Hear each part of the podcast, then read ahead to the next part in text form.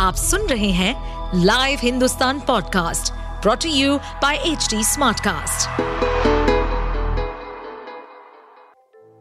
चौदह साल की शीना की बिंदास मम्मी रोमा तिहाड़ जेल में क्या कर रही है? ये है एक टीनेजर लड़की शीना की डायरी के कुछ रोमांचक पन्ने। इस सस्पेंस थ्रिल इश्क और क्राइम स्टोरी को लेकर आई हूँ मैं जयंती रंगनाथन। हिंदुस्तान की एग्जीक्यूटिव एडिटर शीना की डायरी का 26वां एपिसोड वो सुबह नहीं रात थी। मेरी मम्मी की लव स्टोरी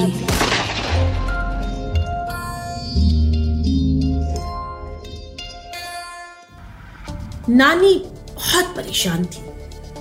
मम्मी का कुछ पता ही नहीं चल पा रहा था। हम दिन भर अमृतसर के होटल में रहे। नानी से खाना भी नहीं खाया गया। दोपहर को उन्होंने मुझसे कहा, शीना शीना मेरी सांस फूल रही है। ऐसा लग रहा है दम घुट जाएगा। मुझे किसी डॉक्टर के पास ले चल। विम्मो नानी ने सुना तो नानी को कस के डांट दिया। बड़ा कमज़ोर दिल है तेरा विनरबल मेरे को देख, दो बार हार्ट अटैक हो चुका। पैर ठीक से चलते नहीं। तेरे कहने पे साथ आ गई। मैं तो ठीक हूँ ना। फिर तेरे को क्या हुआ? विमो रोमा, तेरी बेटी नहीं, मेरी बेटी है। तेरी बेटी गुम होती ना ऐसे, तू भी मेरी तरह बीमार पड़ जाती। ए, ज़्यादा ना बोल। मेरी बेटी मेरी बेटी, जाने दे। मुँह न खुलवा। तेरी बेटी ने क्या क्या गुल खिलाए क्या मुझे नहीं पता? वो मरदुई दसवीं करने से पहले घर से ना भागती तो आज मेरे घर की बहू होती। मेरा बेटा रॉकी तो जान छिड़कता था, तेरी बेटी ने जो कांड की, रहने दे, मोह क्यों कोस रही है? अभी तो बेचारी की जान पे आ बनी है। पता नहीं पता नहीं कैसे हाल में। अरे ठीक होगी रोमा, मैं जानती हूँ उसे। जबर है, जबर। तू फ़िक्र ना कर। चल उठ, थोड़ा खाना खा। लिमका पी एकदम सही हो जाएगी। भूखी है। पेट में गैस बन रहा है। नानी लदर फदर करती हुई एक रोटी को दाल में डुबोकर खाया।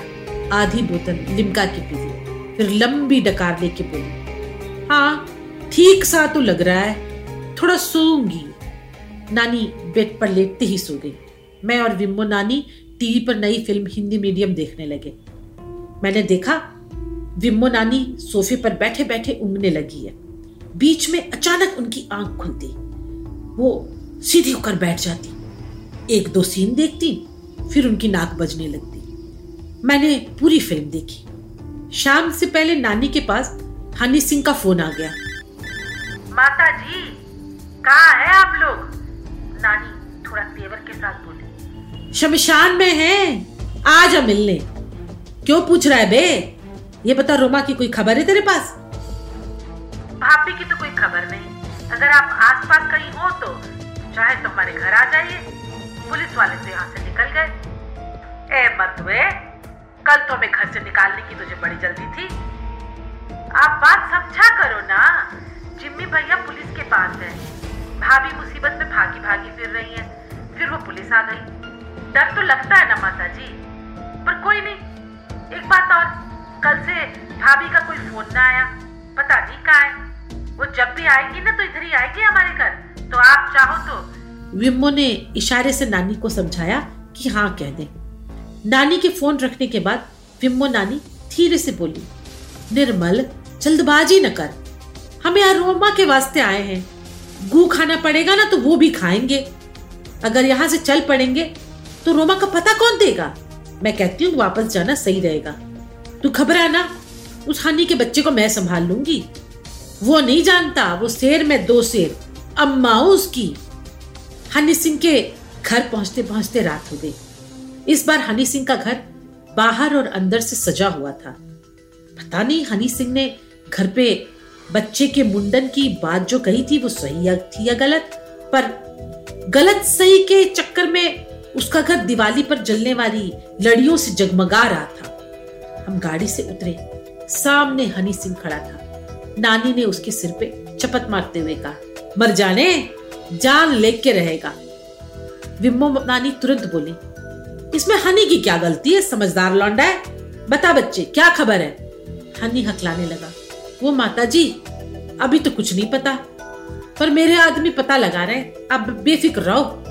ठीक है, चल, दारू है घर में?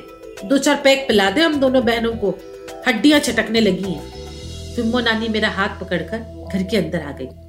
कमरा तो हमें पता ही था पर कमरे की शक्ल बदली हुई थी। कमरा एकदम खाली था, बस बीच में कल वाला बेड पड़ा था। विम्मो नानी की आँखें चमकने लगी। नानी की तरफ़ देखकर बोली, लगता है लड़के ने माल इसी कमरे में छिपा रखा था। दस मिनट में हनी सिंह कमरे में एक विस्की की बोतल और दो कांच की गिलास लेके आ गया। उसके पीछे पीछे लकड़ी की मेज लिए एक छोटा सरदार अंदर आया। मेज पर बोतल और गिलास रखकर हनी सिंह उठ गया। मैं खाने के वास्ते कुछ लेके आता हूँ। कुछ देर बाद कटोरियों में चटपटी मूंगफलियाँ और सलाद भर के दे गया। नानी ने छपट कर मुट्ठी भर क्रंची मूंगफलियाँ उठा ली। कुछ दाने मेरे हाथ में रखते हुए कहा, कुछ ठंडा पिएगी? हनी सिंह को बोल ले आएगा। और सुन, खाने को कुछ और लाने को बोल। बड़ी भूख लगी है। मैं दरवाज़ा खोल के बाहर आ गई। आज घर में कई लोग थे। बच्चे चिल्लाते हुए इधर से उधर दौड़ रहे थे। मैं हनी सिंह को ढूंढते हुए बाहर आ गई। दरवाजे के पास एक बड़ी सी मेज पर खाने पीने का सामान सजा हुआ था। मैंने वहाँ से एक समोसा उठा लिया। एक तरफ़ ग्लासों में कोल्ड ड्रिंक्स रखे थे। मैंने एक ग्लास उठा लिया और पास बनी सीढ़ियों पर आकर बैठ गई। समोसा बहुत तीखा था। आँखों से पानी बह निकला। पर कोल्ड ड्रिंक के साथ मैंने गटक लिया। अब ध्यान से मैंने देखा कल जहाँ गाय और भैंस बंदे दिख रहे थे, आज वो जगह खाली थी। वहाँ ज़मीन पर कालीन बिछी थी और ऊपर खटिए रखे हुए थे। लेकिन अभी भी वहाँ गोबर की स्मेल बनी हुई थी। मैं ठंडा खत्म करके ग्लास रखने गई। वहाँ हनी सिंह नज़र आ गया। मुझे देखकर उसने इशारे से दरवाजे के पास आने को कहा। मैं उसके पीछे पीछे दरवाजे से होकर कमरे में आ गई। कमरे के बाद एक गैलरी थी। गैलरी के बाद एक खुली सी जगह थी। वहाँ बड़े बड़े लकड़ी के ड्रम रखे हुए थे। हनी सिंह ने मुझे वहाँ रुकने को कहा। बाहर का दरवाज़ा हल्का सा बंद कर उसने धीरे से कहा, रोमा भाभी, तेरी क्या लगती है? मैंने सिर उठाकर ज़ोर से कहा, मम्मी, मेरी मम्मी लगती है रोमा। तेरी मम्मी? अच्छा सुन, एक बात बोलनी है। तू अभी किसी को बताना मत। कौन सी बात रोमा भाभी का ना एक्सीडेंट हो गया रोमा की रोमांचक लाइफ में आगे क्या होगा? जानने के लिए सुनते रहिए मेरी मम्मी की लव स्टोरी इस सीरीज़ को सुनने के लिए आप एच टी स्मार्ट कास्ट को फॉलो कर सकते हैं, जैसे इंस्टाग्राम फेसबुक ट्विटर लिंक्डइन और यूट्यूब ऐसे और भी पॉडकास्ट सुनने के लिए आप लॉग इन कर सकते हैं www.htsmartcast.com इस पॉडकास्ट पर अपडेटेड रहने के लिए हमें फॉलो करें एट एच हम सारे मेजर सोशल मीडिया प्लेटफॉर्म्स पर मौजूद हैं और और ऐसे पॉडकास्ट सुनने के लिए log on to W W W dot H T Smartcast dot com